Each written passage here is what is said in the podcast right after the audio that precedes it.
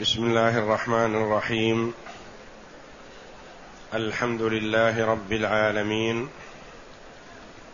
والصلاة والسلام على نبينا محمد وعلى آله وصحبه أجمعين. وبعد.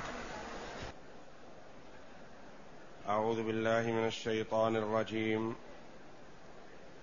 وهل أتاك حديث موسى إذ رأى نارا فقال لأهلهم كثوا إني آنست نارا لعلي آتيكم منها بقبس لعلي آتيكم منها بقبس أو أجد على النار هدى.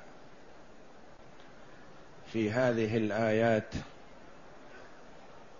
شروع في بيان قصة موسى على نبينا وعليه أفضل الصلاة والسلام. بعد أن ذكر الله جل وعلا موسى عليه السلام في سورة مريم وأثنى عليه ذكر قصته في هذه السورة سورة طه بالتفصيل. فقال جل وعلا وهل أتاك حديث موسى؟ هل هنا حرف استفهام؟ والله جل وعلا لا يستفهم من أحد من خلقه لأنه جل وعلا لا تخفى عليه خافية. ولكن إلقاء الخبر على سبيل الاستفهام للتشويق ولفت النظر والانتباه. فأنت تقول لمن أردت أن تخبره بخبر هل علمت بكذا وكذا؟ أنت تدري بأنه لا يعلم ولكن تلقي إليه أول الأمر الاستفهام لينتبه لما بعد.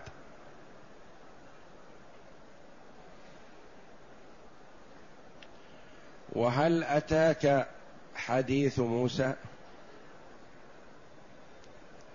هل جاءك خبر موسى عليه السلام في مبدأ الوحي عليه؟ وكيف كلمه الله جل وعلا. وفي هذا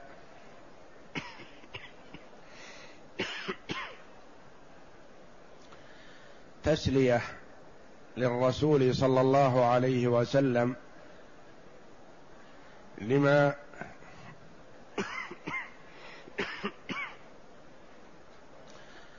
أصابه من التعب في تبليغ الرسالة وأذى الكفار له عليه الصلاة والسلام. ففي ذلك تسلية للرسول صلى الله عليه وسلم وحث له على الصبر.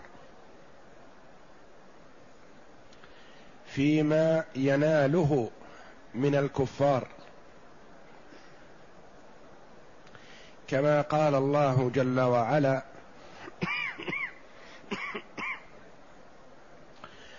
فاصبر كما صبر أولو العزم من الرسل.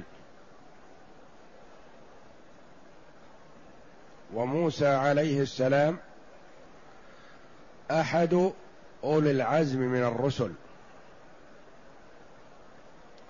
فأفضل الرسل هم أولو العزم.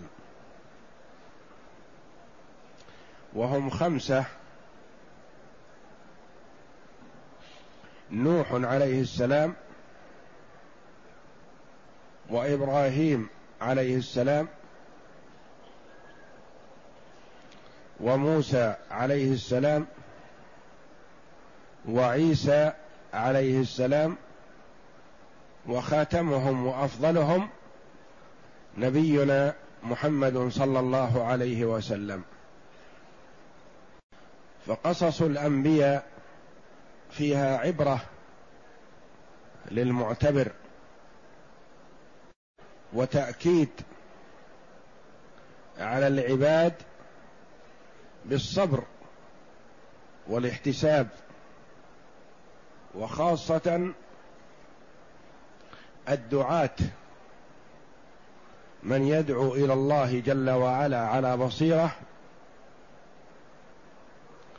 يصبر ويحتسب ما يصيبه فإن أنبياء الله صلوات الله وسلامه عليهم أجمعين أوذوا في ذلك فصبروا. وكما قال النبي صلى الله عليه وسلم أشد الناس بلاء الأنبياء ثم الأمثل فالأمثل. فكلما كان المرء في دينه صلابة شدد له في البلاء لينال المرتبة العليا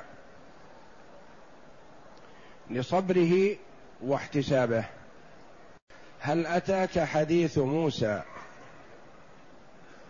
إذ رأى نارا فقال لأهلهم كثوا. موسى عليه السلام لما ورد ماء مدين وتعرف على شعيب عليه السلام وتزوج إحدى ابنتيه على أن يخدمه في رعي الغنم وما يحتاج إليه ثمان أو عشر سنوات مهرا لابنته. فلما وفى المدة التي بينه وبين شعيب استأذنه في أن يذهب إلى مصر من بلاد مدين ليذهب لأمه وأخيه هارون هناك. وكان عليه الصلاة والسلام سالكا طريقا غير مسلوك خوفا من ملوك الشام. فابتعد عن الطريق المعروف لئلا يقبض عليه متوجها من مدين إلى مصر. وفي أثناء الطريق في ليلة ظلماء باردة. وهم في حالة ضياع ضاعوا عن الطريق. فكلما استحكمت الشدة جاء الفرج من الله جل وعلا. ويقال إن امرأته قد أخذها الطلق وكان يقدح بزنده عليه السلام فلا يخرج نارا. فرأى النار كما ذكر الله جل وعلا. إذ رأى نارا في هذه الحالة الشديدة العصيبة عليهم رأى نارا قال لأهلهم كثوا.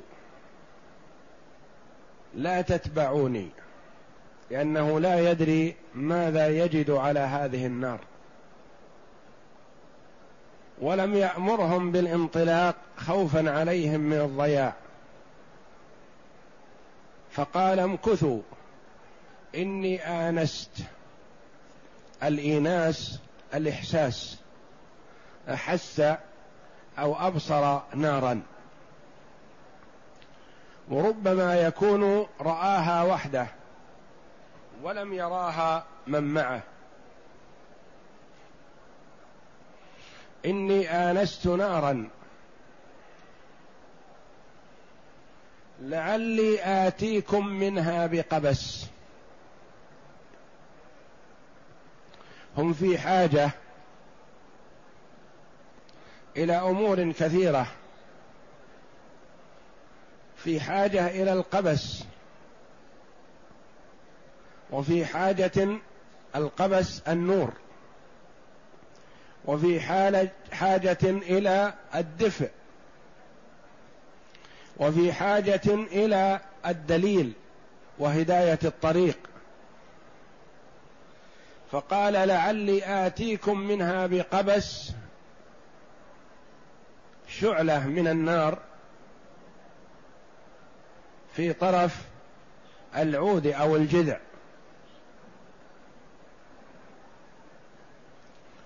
ليستنيرون بها وليستدفئوا بها كما جاء في الآية الأخرى أو جذوة من النار لعلكم تصطلون. والاصطلاء الاستدفاء بالنار. أو صل ما معهم. أو أجد على النار هدى. وجاء بكلمة الترجي. مترجيا ذلك وليس جازما. ليخبرهم بأنه يتوقع. هذا الأمر وليس جازما فيه خوفا أن لا يحصل له مقصوده فيكون أخلف وعده أهله. فقال لعلي لعلي آتيكم بقبس أو أجد على النار هدى ولعل هنا للترجي وتوقع حصول الشيء. يعني إن لم يحصل ما أتوقعه فلا تلومونني. أو أجد على النار هدى وكأنه يقول نحن في حاجة إلى أمور كثيرة. فربما تحصل كلها أو يحصل بعضها أو التنويع. وليس المقصود أنها لا تجتمع هذه لا بل قد تجتمع لكن إن لم تجتمع فلعله يحصل بعضها. فهو في حاجة إلى القبس وفي حاجة إلى الدلالة فيقول لعلي أحصل عليها وكأنه يقول إن لم أحصل عليها كلها فلعلي أحصل على بعضها. وكان أهله معه عليه السلام. وأبقاهم في المكان ولم يذهب بهم معه لئلا يتعب في المسير معه ولا يدري ماذا يجد حول النار. فأبقى أهله بعيدين كأنه حرصا على سلامتهم من ما يصيبهم من تعب أو أذى. يقول الله جل وعلا فلما أتاها نودي يا موسى إني أنا ربك فاخلع عليك إنك بالوادي المقدس طوى. وأنا اخترتك فاستمع لما يوحى. إنني أنا الله. لا إله إلا أنا فاعبدني. وأقم الصلاة لذكري. إن الساعة آتية أكاد أخفيها. لتجزى كل نفس بما تسعى. فلا يصدنك عنها من لا يؤمن بها واتبع هواه فتردى. يقول الله جل وعلا فلما أتاها جاء إلى النار التي رأى قرب منها. ورد أنه كلما قرب منها ابتعدت. فإذا توقف أو كاد أن يرجع قربت منه. وفي هذا تهيئة له.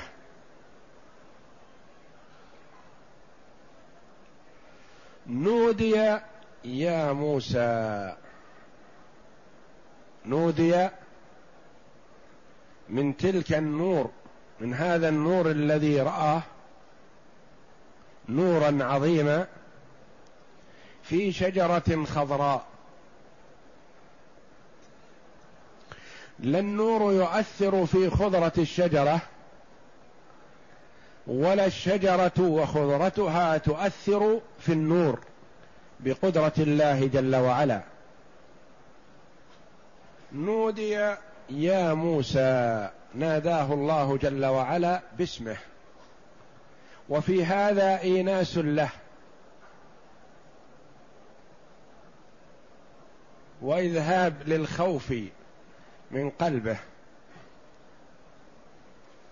والمرء يحس من نفسه ذلك. إذا كان في مكان قد يكون مخوفا أو في فلاه من الأرض وناداه شخص باسمه استبشر وسر.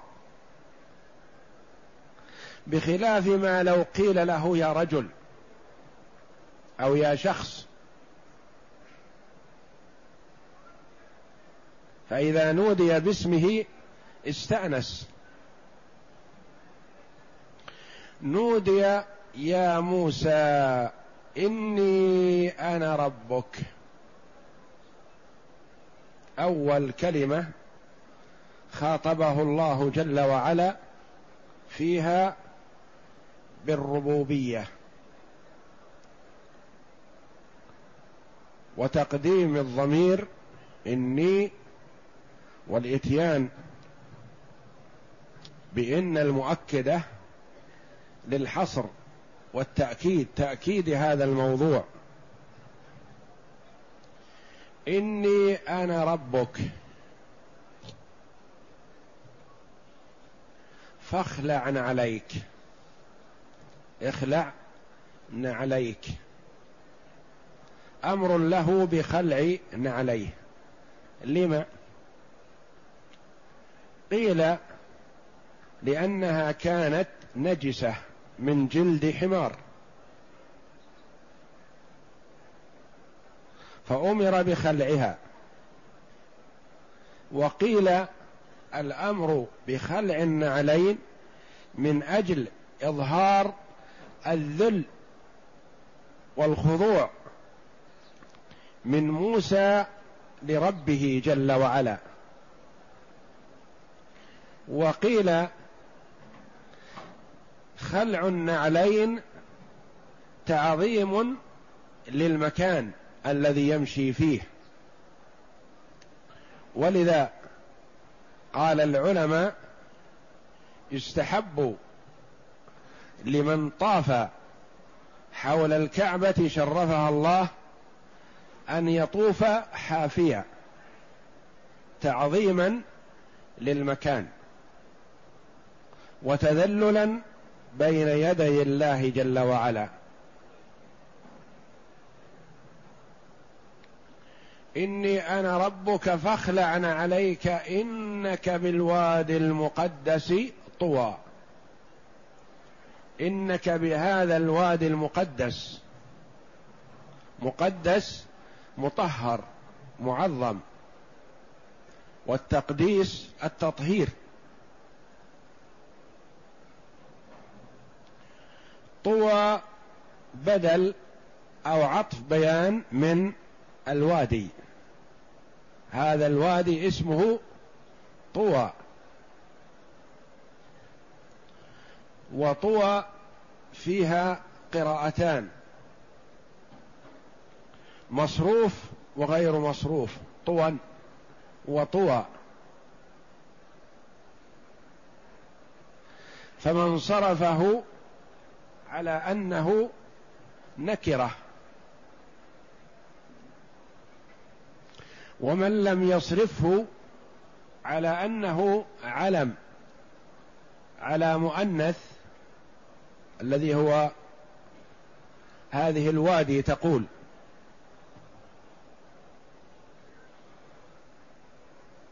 للعلمية والتأنيث امتنع من الصرف. وأنا اخترتك فاستمع لما يوحى وأنا اخترتك فيها قراءتان وأنا اخترتك بالإفراد وإنا اخترناك.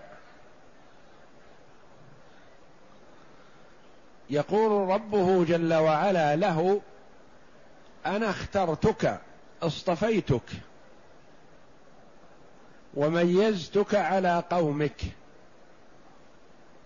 فهو أفضل قومه عليه الصلاة والسلام. وأنا اخترتك فاستمع لما يوحى. فاستمع. أمر له بالاستماع والإنصات والإصغاء لما يأتيه بأنه سيأتيه شيء عظيم. كما تقول للشخص اسمع مني ما أقول. يعني كلام مهم عندك. فاستمع لما يوحى. لما؟ ما هذه؟ يصح أن تكون مصدرية. ويصح أن تكون موصولة. موصولة للذي يوحى. والعائد محذوف تقديره به لما يوحى به. ويصح أن تكون مصدرية استمع لما يوحى للوحي. لأن المصدرية هي التي تسبك. هي وما بعدها بمصدر والموصولة بمعنى الذي وتحتاج إلى صلة وصلتها يوحى. فاستمع لما يوحى.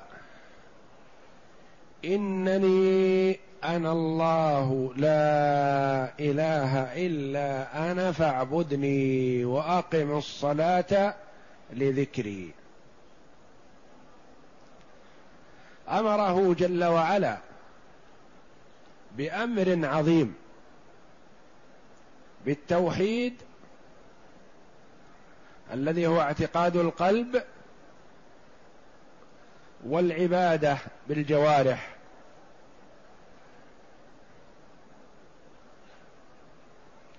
وأكد على ذكر أفضل أنواع العبادة بعد التوحيد وهي الصلاة. إنني أنا الله.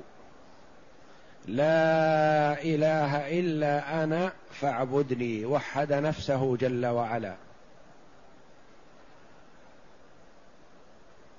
وهو المتفرد بالألوهية المستحق للعبادة وحده لا شريك له.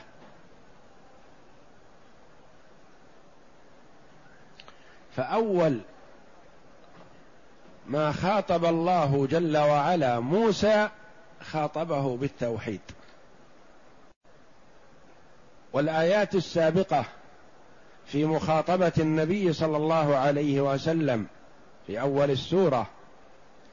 طه ما أنزلنا عليك القرآن لتشقى إلا تذكرة لمن يخشى. قال جل وعلا وإن تجهر بالقول فإنه يعلم السر وأخفى. الله لا إله إلا هو له الأسماء الحسنى. يعني أمر موسى بالتوحيد كما أمرت يا محمد. إنني أنا الله. لا إله إلا أنا. لا إله بحق إلا الله جل وعلا.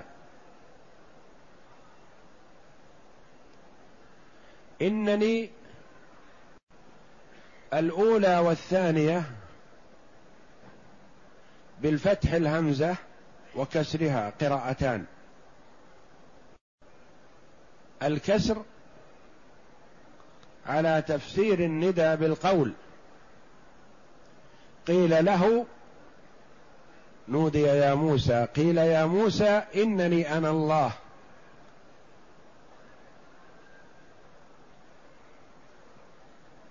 وهمزة إن تكسر عقب القول.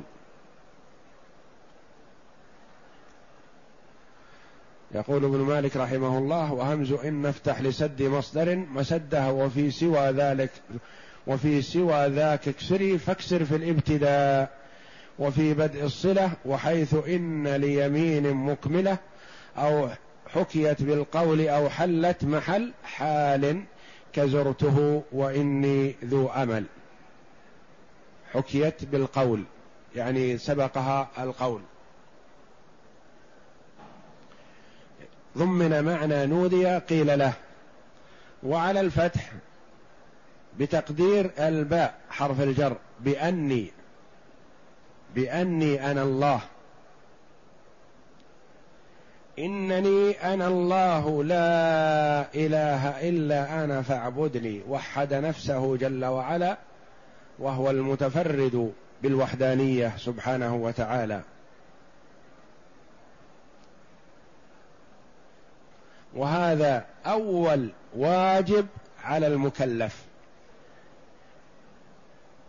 أول واجب على المكلف أن يعلم أن الله هو المتفرد بالألوهية وحده. ويوحد الله. أول واجب على المكلف توحيد الله جل وعلا. بالألوهية والعبادة والربوبية. إنني أنا الله لا إله إلا أنا هذا التوحيد. فاعبدني. اعبدني العبادة لله وحده.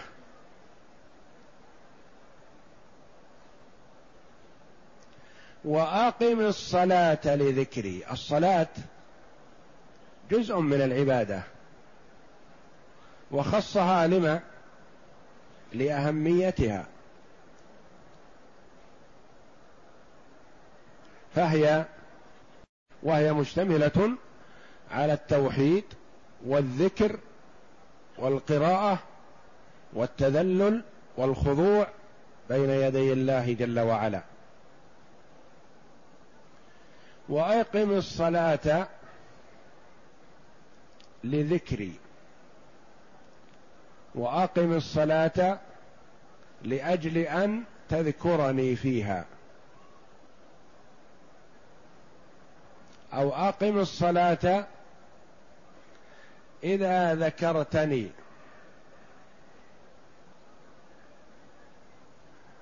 أو أقم الصلاة لأجل أن أذكرك لذكري إياك.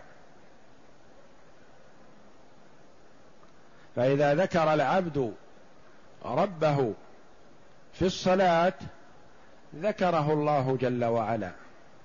وكما قال عليه الصلاة والسلام أن الله جل وعلا يقول إذا ذكرني عبدي في نفسه ذكرته في نفسي وإذا ذكرني في ملأ في جماعة من الناس ذكرته في ملأ خير منهم.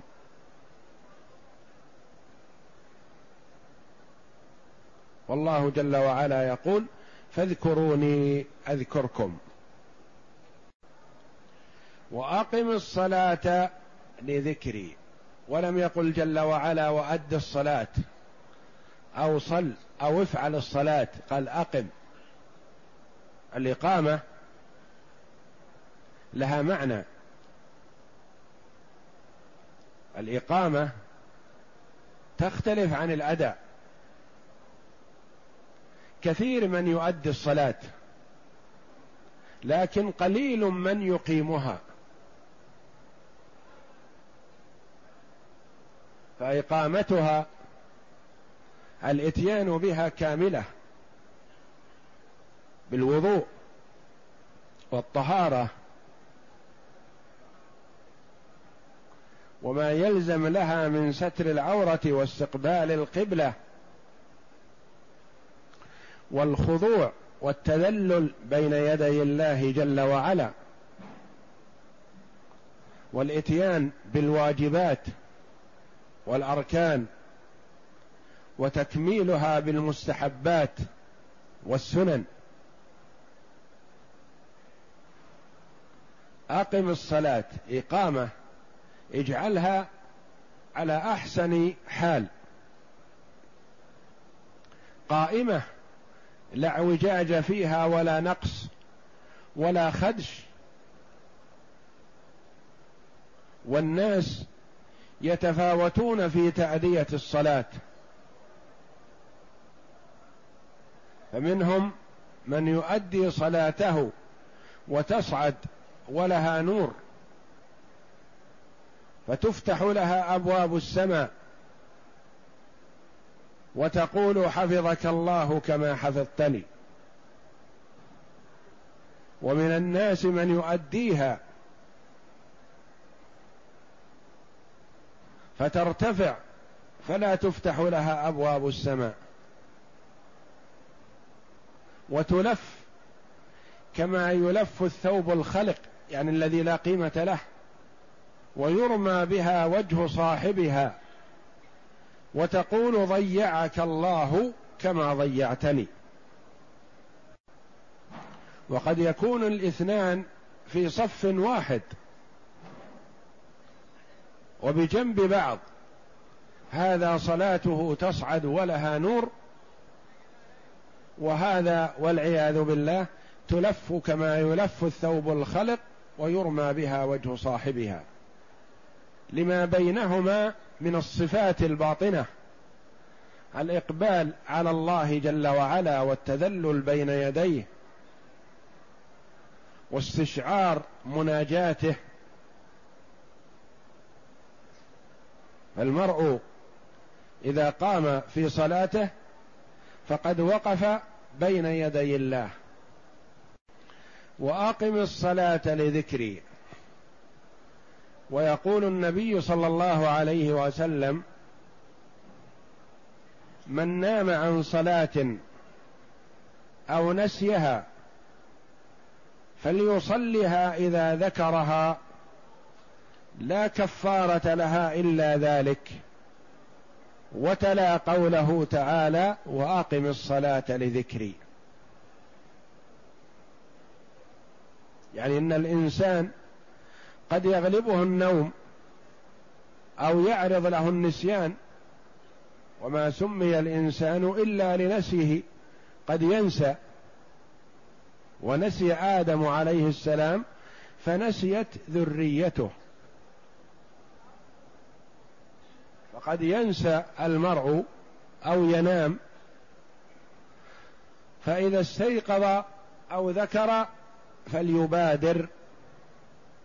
لأداء الصلاة التي فاتته.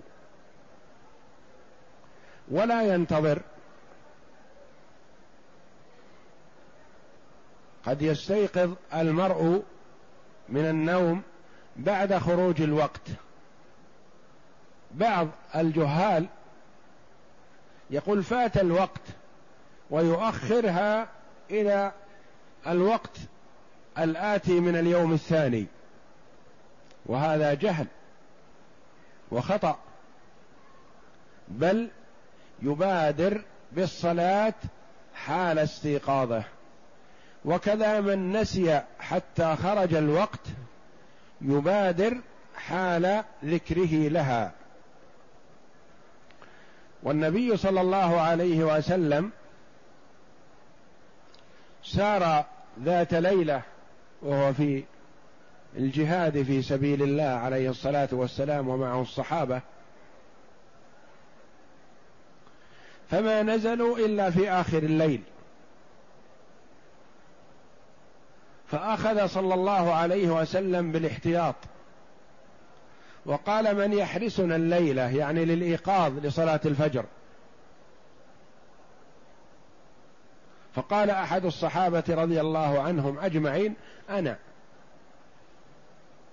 ونام النبي صلى الله عليه وسلم والرسول عليه الصلاة والسلام كما هو معلوم تنام عيناه ولا ينام قلبه لكنه نام لحكمة يريدها الله جل وعلا لإظهار التشريع. نام عليه الصلاة والسلام ونام الحارس الذي يحرس ولم يستيقظ عليه الصلاة والسلام إلا بحر الشمس. لما طلعت الشمس وارتفعت استيقظ عليه الصلاة والسلام واستيقظ الصحابة. فأمر صلى الله عليه وسلم بالرحيل من هذا المكان أنه قال إن فيه شيطان أو كما قال عليه الصلاة والسلام وتقدم ثم نزل فتوضأ وأقام الصلاة وصلى عليه الصلاة والسلام بعدما ارتفعت الشمس صلاة الفجر.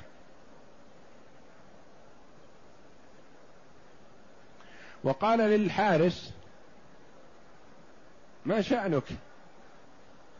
كأنه قال ألم تلتزم بالحراسة؟ قال بلى يا رسول الله لكن أخذني الذي أخذك.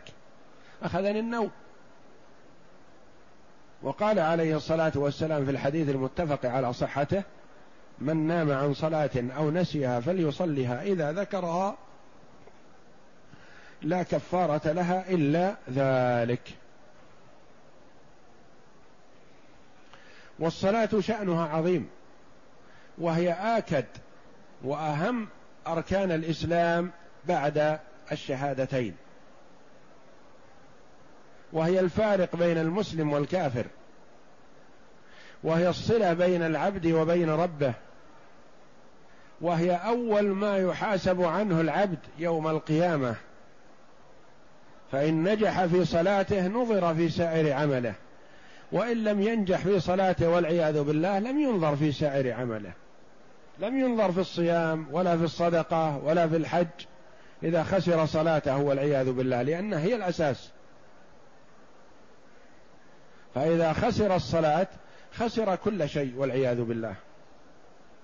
وقال عليه الصلاة والسلام من فاتته صلاة العصر فكأنما وتر أهله وماله. كأنما خسر أهله وماله بتضييع وقت من الأوقات. وقال العهد الذي بيننا وبينهم الصلاة فمن تركها فقد كفر. بين الرجل وبين الكفر أو الشرك ترك الصلاة. ومن إقامة الصلاة إقامتها جماعة كما أمر الله جل وعلا. إقامتها جماعة. والله جل وعلا يقول وإذا كنت فيهم فأقمت لهم الصلاة فلتقم طائفة منهم معك وليأخذوا أسلحتهم فإذا سجدوا فليكونوا من ورائكم ولتأت طائفة أخرى لم يصلوا فليصلوا معك وليأخذوا حذرهم وأسلحتهم. هذا بيان لكيفية صلاة الخوف. في حالة الخوف وفي حالة الضرب بالسلاح وفي حالة مقابلة العدو. لم يعف الله جل وعلا عباده من صلاة الجماعة. لأن بها ينصرون على أعدائهم فإذا كانت لا تسقط في هذه الحال ففي غيرها من الأحوال من باب أولى. وإذا كانت لا تسقط عن الأعمى الذي ليس له قائد يلائمه كثيرا وبينه وبين المسجد واد كثير السباع والهوام. جاء يسترخص من النبي صلى الله عليه وسلم في أن يصلي في بيته فذكر اعذارا كثيرة أعمى وليس معه قائد. وبينه وبين المسجد وادي. وهذا الوادي كثير السباع والهوام. فرخص له النبي صلى الله عليه وسلم. لما أبدى هذه الاعذار رخص له. ثم لما ولى فرح برخصة النبي صلى الله عليه وسلم دعاه رده. فقال أتسمع الندى قال نعم. قال أجب. وفي رواية لا أجد لك رخصة. ما دمت تسمع الندى لا أجد لك رخصة أن تصلي في بيتك.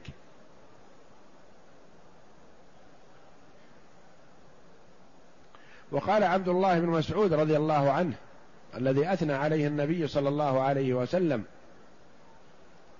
قال لو أنكم صليتم في بيوتكم كما يصلي هذا المتخلف في بيته لتركتم سنة نبيكم. ولو تركتم سنة نبيكم لضللتم. يعني ضلال ترك صلاة الجماعة. وهم عليه الصلاة والسلام بتحريق المتخلفين عن صلاة الجماعة بيوتهم بالنار. الحديث الصحيح. قال لقد هممت أن آمر بالصلاة فتقام. ثم آمر رجلا فيؤم الناس ثم انطلق معي برجال معهم حزم من حطب إلى قوم لا يشهدون الصلاة فأحرق عليهم بيوتهم بالنار. وفي رواية لولا ما في البيوت من النساء والذرية لفعلت. أراد أن يتولى عليه الصلاة والسلام بنفسه تحريق المتخلفين عن صلاة الجماعة بيوتهم بالنار. وما ذاك إلا لأهمية الصلاة وأكديتها وصلاة الجماعة للرجال.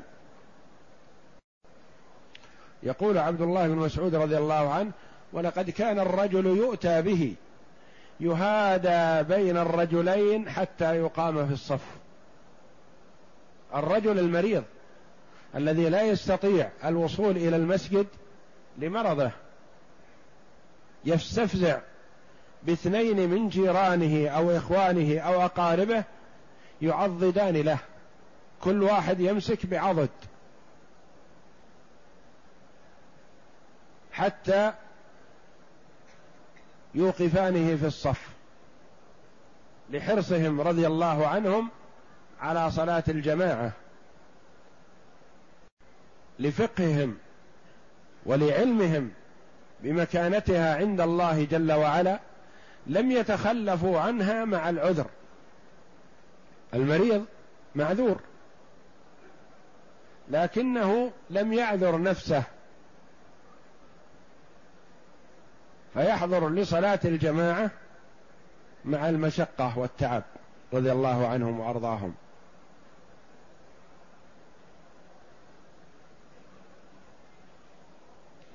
وقرنها جل وعلا بالتوحيد في هذه الآية.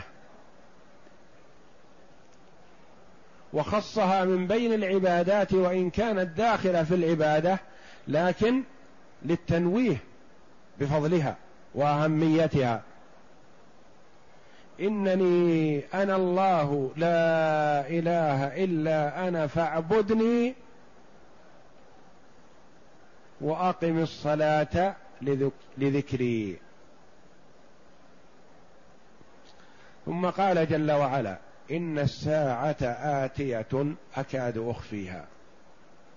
يقول الله جل وعلا لموسى عليه الصلاة والسلام إن الساعة آتية أكاد أخفيها. الساعة القيامة وحشر الناس إلى الله جل وعلا ليوفوا أعمالهم.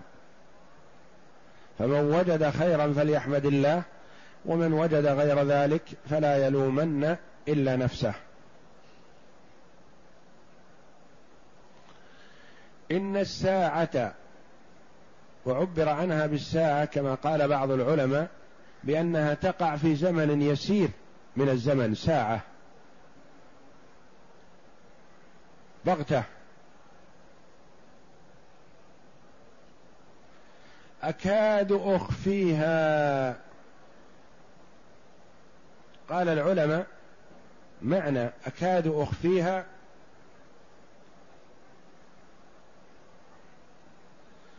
أكاد أخفيها عن نفسي كما روي عن ابن مس... عن ابن عباس رضي الله عنهما وعن جمع من التابعين.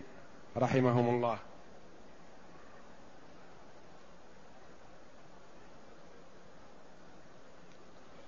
يقول في قراءة لابن عباس رضي الله عنهما أنه كان يقرأها أكاد أخفيها من نفسي. وقال علي بن أبي طلحة عن ابن عباس أكاد أخفيها يقول لا أطلع عليها أحدا غيري.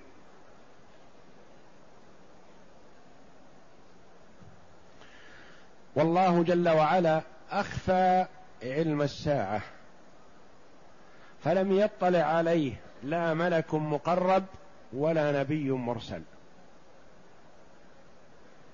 وهي إحدى الخمس التي استأثر الله جل وعلا بعلمها. في قوله تعالى إن الله عنده علم الساعة وينزل الغيث ويعلم ما في الأرحام وما تدري نفس ماذا تكسب غدا وما تدري نفس بأي أرض تموت.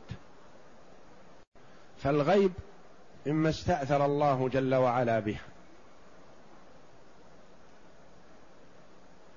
فهو يطلع من شاء من خلقه على ما شاء من المغيبات وليس على كل المغيبات.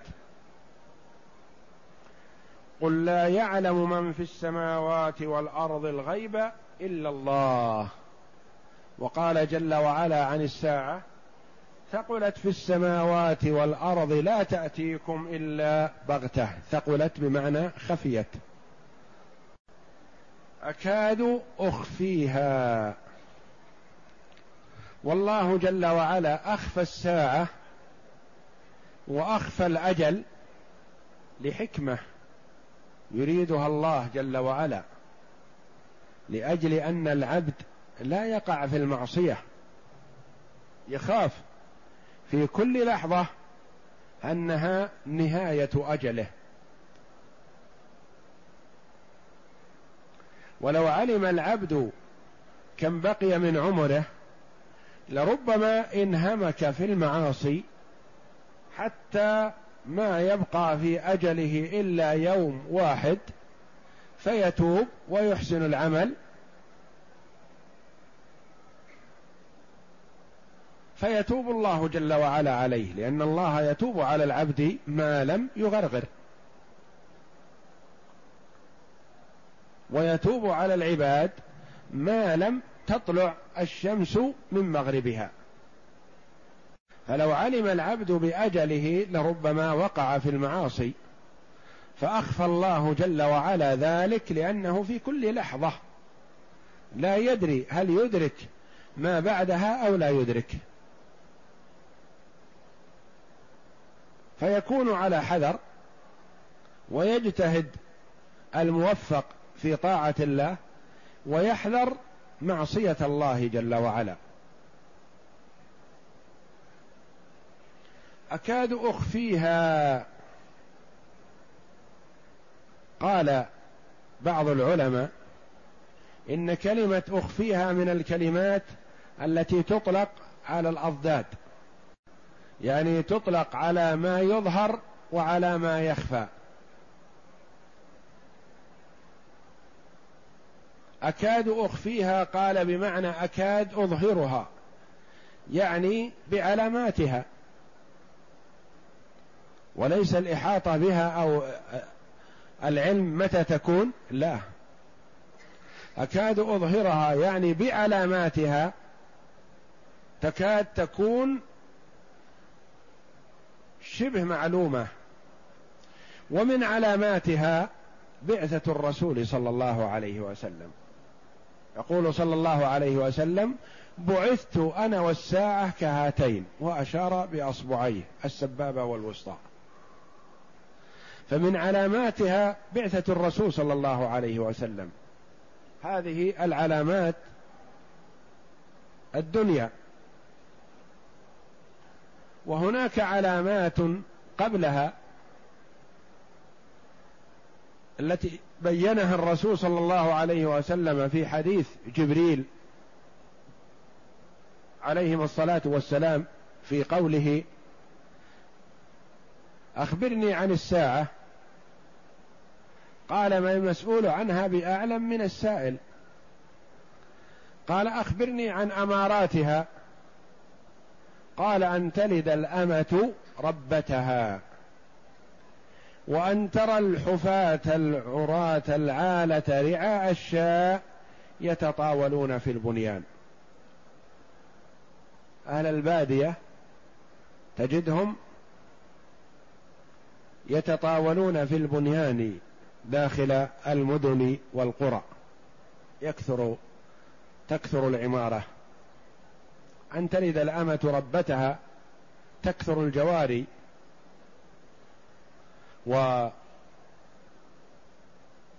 والسراري فيطأ السيد أمته فتنجب له بنتا أو ولدا فتكون هذه البنت سيدة لأمها. تكون هذه البنت سيدة لأمها يعني ربة لها أن تلد الأمة ربتها. هذا تفسير من تفاسير الحديث.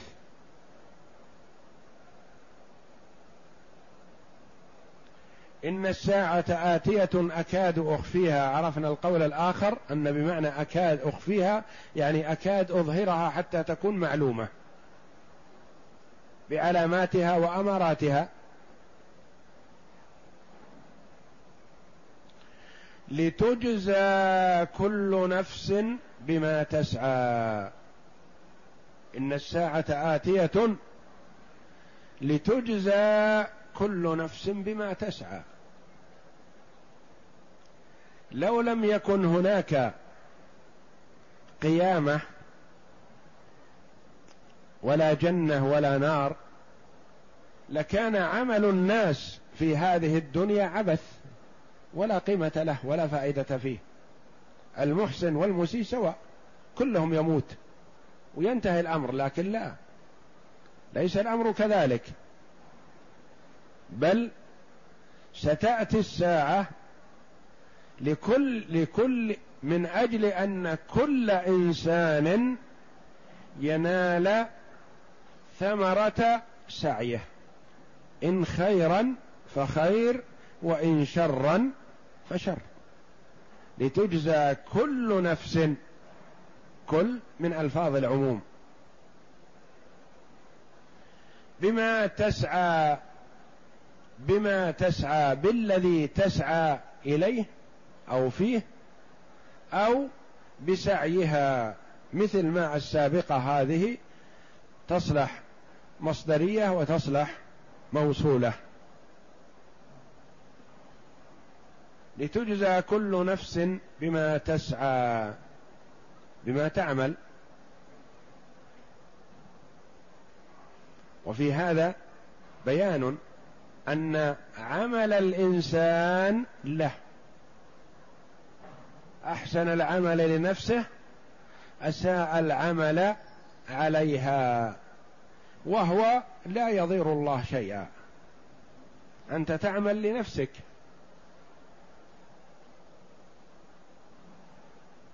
فلو أن العباد كلهم كانوا اتقياء ما زاد ذلك في ملك الله شيئا وما انتفع جل وعلا بشيء. ولو أنهم كلهم عصوا الله وأعرضوا عن طاعته ما نقص ذلك في ملك الله شيئا. وكما قال الله جل وعلا في الحديث القدسي يا عبادي إنما هي أعمالكم أحصيها لكم ثم أوفيكم إياها.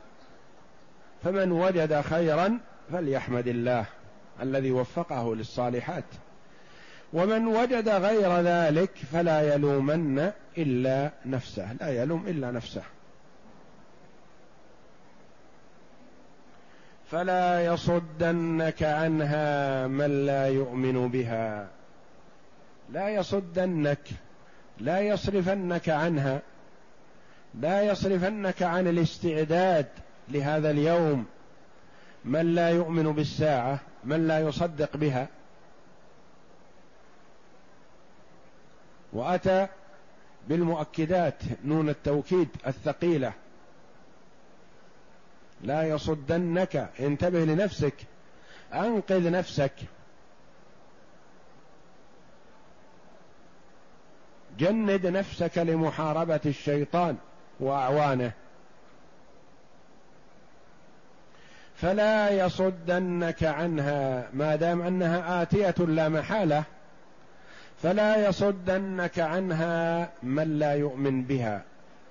لا يصرفك عنها من لا يصدق بالساعة وهم الكفار. من لا يؤمن بها وهذا الذي لا يؤمن بالساعة لا شك أنه اتبع هواه. ما اتبع الرسول صلى الله عليه وسلم وأمره ونهيه وإنما اتخذ إلهه هواه. من لا يؤمن بها واتبع هواه سار على حسب ما تملي عليه نفسه. فتردى تهلك. أنت إن اتبعته هذا هالك ويقودك إلى الهلاك. فلا يصدنك عنها من لا يؤمن بها الذي لا يؤمن بها. لا يصدق بالساعة. واتبع هواه. قلد هواه ومشى على حسب ما تمليه عليه نفسه. ولم ينظر للحلال ولا للحرام. وإنما ما أحب بنفسه أتى وما كرهه بنفسه ترك. كأنه اتخذ نفسه إلها له ومعبودا. فتردى فيصيبك الردى والهلاك وتهلك في نار جهنم والعياذ بالله. والله أعلم. وصلى الله وسلم وبارك على عبد ورسول نبينا محمد وعلى آله وصحبه أجمعين.